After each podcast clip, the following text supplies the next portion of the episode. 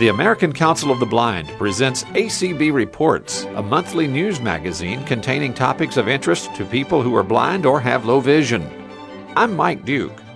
This month, Day Al-Mohamed reports on the Video Description Restoration Act. Learn about a Braille transcription service which operates inside a California prison. Plus, relax and laugh with a blind comedian.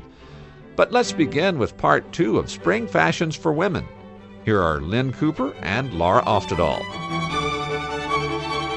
Hemlines, that's an important a way to look current. And once again, modern is, is different than current. You know, modern, you can spend $9 million and be like a, a gerbil on a treadmill. You can never keep up with it. But hemlines are a very important uh, way for our women listeners to make sure they're current. Everything this season, spring from micro minis, which are best left to um, the young gals, to uh, just above the ankle. The best is at the knee or just below. And remember, when we sit, our skirt comes up a couple inches. So that's pretty much what we're seeing, Laura, for, for the middle of the range uh, clothing. Colors, white, white, white. Very, very big. Listeners, very important that we remember it's also very, very difficult to take care of. Black is big. And our colors, Laura, brights, as you can imagine, in spring, from gold to bright orange, and bright blues to Kelly greens accessories uh, are very similar to what we see in the clothing. India influence in everything from shoes to handbags, embellished, beaded. Uh, we have natural fibers being seen in everything from hats like raffia and twine and uh, you know sort of raw yarns in everything from shoes to handbags to hats. Skins are very big, Laura. Uh, skins such as uh, snake skin, and that is either real, which is quite pricey, or faux, F-A-U-X, prints, uh, which means essentially um, imitation, and that's a good way too of bringing in accessories that are current. Arts and crafts look uh, crocheted pieces, or they look like they've been crocheted. Appliques. We're seeing charm bracelets. They're fun because we can either take our charm bracelets out of our jewelry box from junior high school and wear them, or uh, they are being done whole by by uh, designers that you can buy uh, all together. Earrings, for the most part, are tiny. Belts are wide, wide, wide, wide at the waist, not hanging low on the hips, but at the waist. And wood wedgies, a la Saturday Night Fever and the 70s, are back to go, I'm sure, with the hippie look. And sunglasses, Laura, are large. They are supersized, a la Jackie Onassis. Really big, big, big, big sunglasses. And those are fun if you want to go that route to pick up at a secondhand store. Makeup, as we near the end of our women's update here, makeup is soft, very soft, and there's usually one part of the face that would be highlighted. And we're seeing that if the eyes are soft and the cheeks are soft, then bold colored lips. And once again, a bronzer, be it in a powder or a cream, is much safer than getting a suntan. And make sure that whatever you put on your face has got some SPF protection. And finally, hair. Now, this doesn't do much for those of us who don't have long, sleek hair, but once again, what is being shown on the runway is long, sleek, straight hair pulled back with bun or ponytail and essentially no bangs or hair hanging in the face. And that is women's looks for spring and summer. wow, and uh, very different, huh?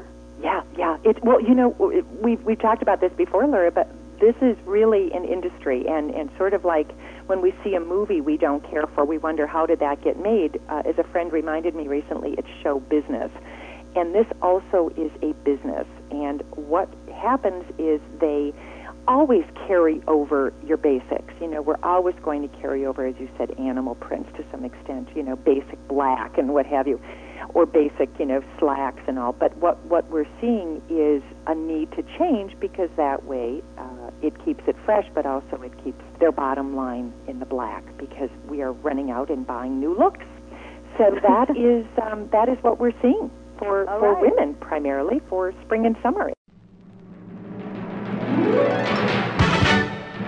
Next on ACB Reports, the Video Description Restoration Bills, Senate Bill 900 and House Bill 951. We join Day Al-Mohamed, Director of Advocacy and Governmental Affairs for ACB, with an idea about how all of us can take an active part in supporting this legislation. This is Day Al-Mohamed, and I am talking to you right now during ACB's legislative seminar, which, as you know, took place in February. Now, before you think this is stale news, uh, I am actually here talking about video description. One of the problems with the video description legislation last year was the fact that we did this great push uh, during our legislative seminar, but the problem is, as the year wore on, it was really hard to keep up that kind of momentum, and as a result, the bills kind of stalled. And it isn't just from us, it stalled because the Congress themselves tended to get a little lazy about it. So, what we'd like to do this year, since this comes out in March, will be to encourage people to have a second wave of calls to Congress about video description. Now, let me just give you a little background on this. Television today uses a lot of visual effects and scenes to deal with important elements in the plot kind of like you know during a mystery novel the woman like glances down and you see this gun underneath the bed and the music rises and then you hear her say something later and then you have no idea where it came from because you know what we didn't catch the gun under the bed.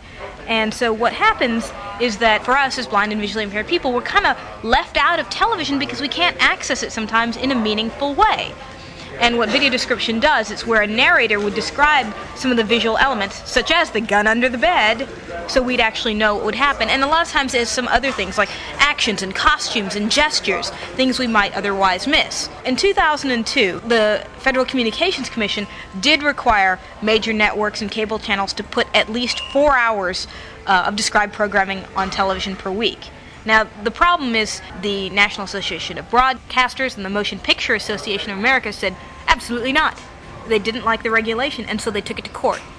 Uh, and they came up with all sorts of reasons. You know, it, it was uh, limiting free speech, uh, it was regulation by the FCC without government approval. And what it came down to is that the court said, you know what? Congress did not give the FCC the direct authority to do this. It said they have to require closed captioning, but they could only study video description. And so, what we're doing in the, the current bills is saying, no, no, no. The FCC does definitely have the authority to require programming. And we wanted to start them at the four hours it was at before, with the option of increasing it over time, hopefully at some point to even have it full time. As of January 1st this year, closed captioning hit the 100% mark. So starting January 1st this year, it has to all be closed captioned. And I'm like, you know what? They've got that for people who are hearing impaired, but there is nothing required for people who are visually impaired. And one of the things that we're seeing is there's some residual video description left on television. Um, PBS is really good about it. Even Fox actually does relatively well. So we've got two bills. We've got the House version, which is H.R. 951, which was sponsored uh, by Representative Ed Markey out of Massachusetts. And what's I'm very sad to say, and this is part of the reason why I, I want to have the second wave of people contacting the congressman in March, is we only have four co-sponsors: Lloyd Doggett out of Texas, Gene Green out of Texas, Chris Van Hollen out of Maryland, and Heather Wilson out of New Mexico. Out of all the members of the House, I said that's it. Just have five people. And then in the Senate version, which is S900, we have the sponsor John McCain out of Arizona, Tom Harkin out of Iowa, Gordon Smith out of Oregon, Ted Stevens out of Alaska, and Daniel Inouye out of Hawaii. Not very many of them either. And if you think about it, there are 8 to 12 million visually impaired people in the country. That's a lot of people. And television is such an integral part of our culture, and it's just left out. Poof, not there. And of course, you'll hear from uh, the television industry and broadcasters, oh my gosh, this is too expensive, we can't afford it. Now, we all heard about how on Seinfeld and Friends, how each cast member was paid a million dollars per episode. Do you know how much it costs to video describe a program for one hour of programming? Somewhere between $2,000 and $4,000. Now, if you're paying each cast member, and we think Friends had like six major cast members, that's $6 million just for the, the cast per episode. $2,000, 4,000, that's a drop in the bucket. It's nothing. So, we really want to get Congress to move forward on this. So, what I want to do is ask those of you listening, I want you to contact your congress member. Say, hey, I want you to sponsor this legislation, co sponsor it, sign on, send a letter to your colleagues saying this is good legislation, this is a good bill. And the other thing that's a part of this, which I want to also mention, is it isn't just about regular television programming. One of the things in there is that we are asking that a study be done about emergency information that goes on the screen on television. Especially with the recent disasters in the Gulf, we've seen the importance of having emergency information made available and accessible to people with visual impairments. And they always say, reread whatever's on the screen. And the truth is, you know what? That's not always the fact. And so, what that this bill also does is it gives us a mechanism, a way of looking at it to at least say, is this possible? And from there to move on to the next step of saying, you know what, it's possible, you need to make it happen. This is a matter of, of personal safety. To send comments and suggestions about this program, send an email message to reports at acbradio.org. Bob Schmitz is the program supervisor of the Folsom Prison Project for the Visually Impaired. He explained the program to the assembly of the 2005 ACB convention in Las Vegas. The Folsom Project for the Visually Impaired was started in 1989 by the Folsom City Host Lions and the Lions International Foundation and it's supported today by the District 4 C5 Lions in the greater Sacramento area. In 1989, we did 43 books on tape and had four inmates that did work at the prison. And it was kind of a part-time job for them. First year they did 43 recordings. Today we have over a thousand recordings of books on tape. In 1996 we started gauge cleaning and repairing eyeglasses. The reason we do that is because the United Nations figures that there's a billion people across the world that need eyeglasses that are in third world countries. There are no optometrists for them. They just go without. When I took over the program, I thought, gee, we're doing 2,300 pair a year. Wouldn't it be nice if we had an automatic lens analyzer so we could do more eyeglasses? I actually went and took a course in grant writing, went in and worked with my inmates, and we wrote a grant for $9,000 from the Carl Kirschgessner Foundation and we landed a Humphreys Ice Lens analyzer. Today now we have two of those, and we do 125,000 pairs of eyeglasses a year that we gauge, clean, and repair. They get shipped all over the world. Now we turn those over to the Lions and to the Veterans Administration in California. The Veterans Administration uses our reading glasses and sunglasses for the uh, homeless veterans, and then additional reading glasses and sunglasses go to the homeless in the greater Sacramento area. So we're really proud of that. There was a little girl by the name of Amelia Diaz, and she was nine years old back in the mid 90s, and she was a gifted student, a straight A student, and she was blind from birth. Very, very gifted child. Her favorite reader, because we were putting her through school, was William Cloud. He was in prison for kidnap robbery, and he spent 12 and a half years in prison for that. In California, once you get in prison, it becomes a little difficult to get out if you have a life term. Anyway, what happened was Amelia Diaz loved William Cloud's voice. So whenever we did a book for her in school, she always requested William Cloud. Her favorite books were The Indian in the Cupboard, and William Cloud, of course, was American Indian and also a very good reader. So Anyway, she wrote William Cloud a thank you letter, except the thank you letter was in Braille. But the mother wrote above the Braille. Anyway, William Cloud got the idea after he read this letter. Wouldn't it be nice if I could write back to this girl in Braille and tell her how much I've been enjoying helping her? So Aida Orozco was running the program at that time, and she went to the warden and she asked, you know, could William Cloud learn Braille? And, and he said, sure. We could use a Braille transcriber in California, in the California prison system, because at that time there were none. So William Cloud began learning Braille. Fortunately for him, his teacher was what we would call in the Braille world a Braille Nazi, uh, meaning a lady who was very tough and went by the rules. Very, very tough. I mean, in my eyes, she's 10 feet tall, but in reality, she's about 4 foot 11 and weighs about 95 pounds. But she was very tough on William Cloud. And William Cloud became the first certified Braille transcriber in the California Department of Corrections.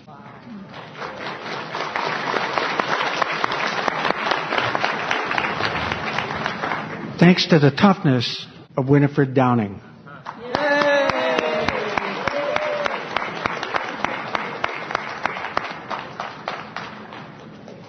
So I started going to the uh, California Transcribers and Educators for the Visually Handicapped conventions.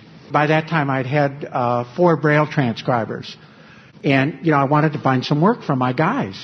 And so I met Rod Brawley who works for the uh, Clearinghouse for Specialized Media and Technology for the California Department of Education. A very bright man, a very demanding man, and one of my heroes.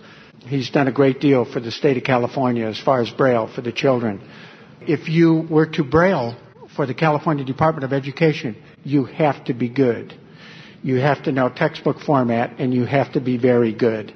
Uh, otherwise, you cannot Braille for them. So I was walking with Rod Brawley and another man, I, I won't mention his name, and I said, Rod, I've got four Braille transcribers. I'd like to do, you know, we'd like to do some work for you. And this other gentleman said, you know, Bob, inmates can't Braille. They're just not very good at it. And I said, well, my guys are good. And he goes, nah, they can't. I said, men, men especially just don't Braille that well. So after this convention, I went back to work at the prison and I got on the phone and I talked to Rod Brawley and I said, Rod, you need to give my men a chance. They're good. They're very good. Actually, to be honest with you, I didn't have a clue. I just wanted my men to have a chance. Just one chance. Give them one chance. So I finally said, Rod, you owe it to my guys. Well, Rod knew that he was going to give me a chance anyway. And he did. He said, you know, Bob, I'm going to give you 18 second grade readers. And if your guys do a good job, we'll talk. If they don't, please don't bother me anymore. So, okay, that's fair. So my inmates are listening to me say, you know, Rod, my guys are good. I believe in them. They're the best. You know, they can do this. They got together, my four Braille transcribers went in another room and they said, man, this guy believes in us. We got to do a good job. So, uh, anyway, they worked very hard on these second grade readers. And so a couple weeks after they finished the books and we sent them in, I get a call from Rod Brawley and I'm thinking, oh, please. Because, you know, it was going to be over before it got started if Rod said no. And Rod said, you know, Bob, you guys have potential. So I'm going to send a textbook format expert out there by the name of Ann Kelt, who happened to be, like Winifred, another Braille Nazi. I love it very demanding, uh, wanted things done and done perfectly. So Ann came out and started working with the men. And after a couple months, I get a phone call from her, and she said, Bob, we've got a problem. And I said, Ann, what's the problem? And she said, well, when it comes to the formatting, William will get on the phone, and he will talk to me. And he will ask a question, and I'll give him the answer. Then, Eric Schlager will get on the phone, and he'll ask me the same question, and I'll answer it. She said, so will the other two. She said, we've got a problem here because Braille groups have to work as teams. And if you guys can't work as a team, we're done. And I said, thank you, Ann. I'll call you back in a little bit. So I sat down with my four Braille transcribers and I said, gentlemen, we've got a little problem here. I know when it comes to inmates, you guys don't like to share knowledge because knowledge is power within a prison. Knowledge is power anywhere. But if you're going to survive as a Braille group, you need to work as a team. If you can't work as a team, please let me know because it's over. And I'm going to transfer out of here. We're done. So they went in the back and they had a meeting. They came back and they said, boss, because that's what they call me, we can work as a team. Uh, we will share knowledge and we want to be a good Braille group. So thank you, gentlemen. So I called Ann back and we moved forward. Today, we're one of the major providers of Braille for the 2,000 children that are blind in the state of California.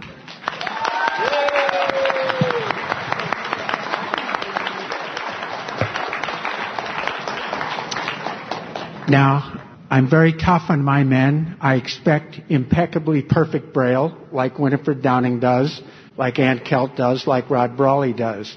We are very demanding, and we want perfect Braille. Now, I've worked for three Fortune 500 companies before I came to work for the Department of Corrections. Uh, Unisys, 3M, and Hallmark Cards. They all stand for quality. And when we produce Braille out of the Folsom Project, I can guarantee you it will be pretty darn close to impeccably perfect because that's the way we do it.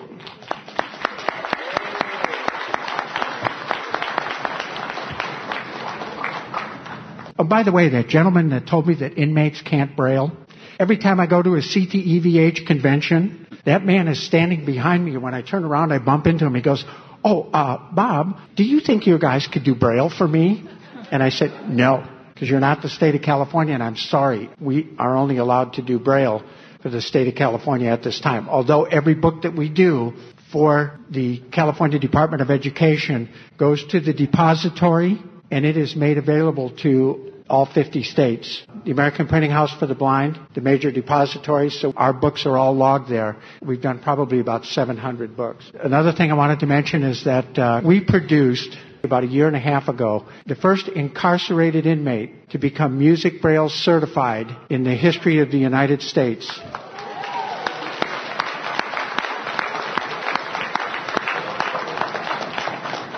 And a year from last January, we were invited to Governor Schwarzenegger's office to talk about that. So we've been doing Braille for six years, but when we hit five years, we actually had our first certified music Braille transcriber. And that was through the help of Karen Gerald. He was the 18th certified Braille transcriber that's working today, certified through the Library of Congress. We now have two, and we're working on our third one. Before the end of the year, we'll have three music certified Braille transcribers. Thank you very much, and I love working with you and for you. ACB Reports for March 2006 concludes with this presentation from Kenny Johnson, a blind comedian and motivational speaker who lives in Las Vegas. Let's listen to part of his No Technology Laugh Session from the ACB 2005 convention. I'm just here for a little relief. Nothing I say is going to be important. I don't have technical data or computer data or anything like that. So it's pretty hot out here for you guys? So I say, thank God for the air conditioner, huh? I was talking with two people from Florida outside and I thought Florida was hot and they said, no, this is hot. It says a dry heat, but it's hot. One lady said, she thinks she knows the difference between a microwave and an oven now.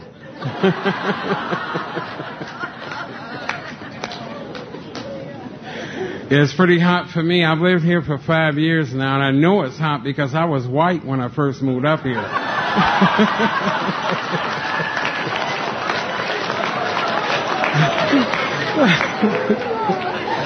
so I know it's hot, okay? We talk about sighted people and blind people. I mean, that's what's going on here now. And um, a lot of things I don't understand. I think, you know, a lot of sighted people have selective amnesia. I was walking down the street and uh, the guy comes up to me and he goes, here, take my arm. Now watch that curve. Watch this step. We're going to step down here. There's a car here. Watch it. Come on over this way, right. And I said, oh, thanks a lot. I said, do you know what a 7-Eleven is? He says, Yeah, you see right down there about a yellow car?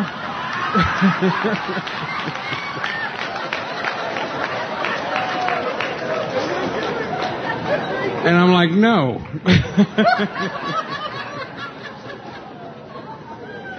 and, you know, this town is all about gambling, right? It can mess up your procedure when you're here and your, your way of thinking, okay? Even the panhandlers here are different. I was on the strip the other night, and this guy comes up to me and he says, uh, "Look, can you help me out? I need some money for food. My kids need new shoes, and I got to pay my rent, and you know my water bill is due and everything. I wonder if you could help me." I'm like, "Well, you know, if I give you some money, you're probably just to go gamble with it." He's like, "No, no, I got gambling money."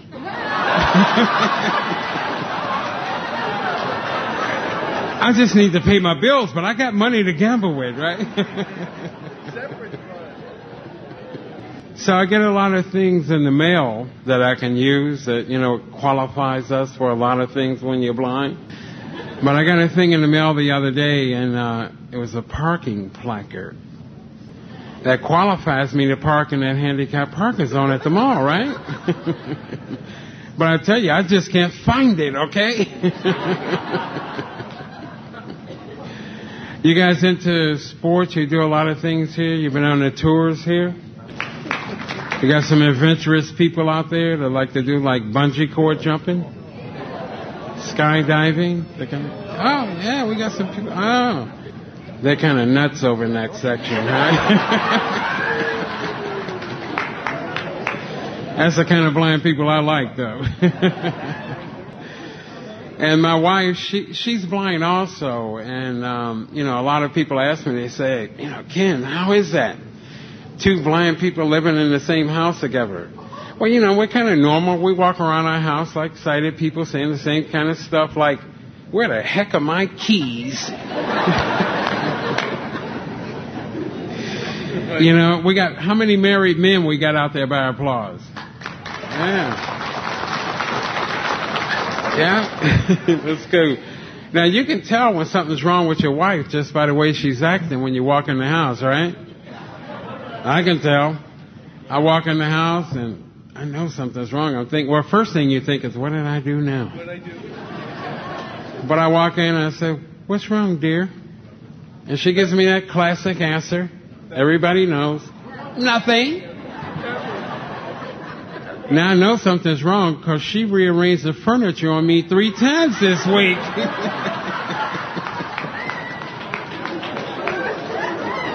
tell me nothing's wrong and she's messing with me. I know.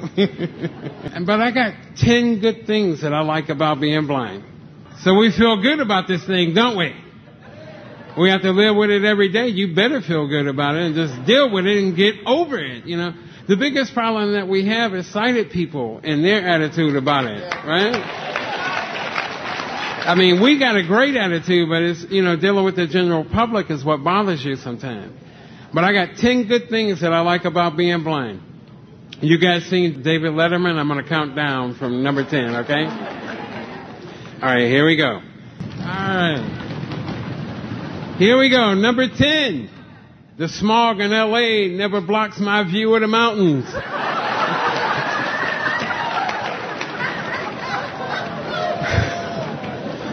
Number nine, I never have to watch the Clippers play basketball.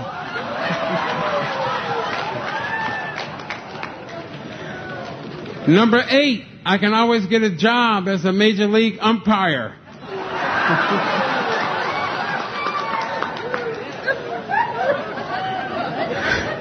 Number seven, I'll always be the designated drinker.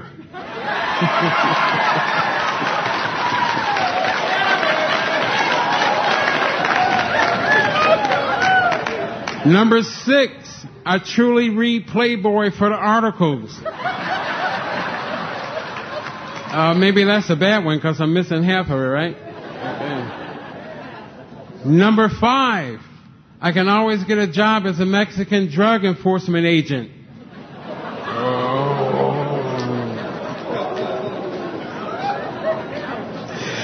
Sorry about that one. I like that one, but that was kind of cruel. I apologize. Okay. Number four, I have an excuse for driving too slow on the freeway. Number three, I never have to worry about paying my light bill on time. Don't use them. Number two, if my wife asks me, does this dress make me look fat? Well, I can honestly say no. and the number one thing that I like about being blind is Michael Jackson still looks black to me.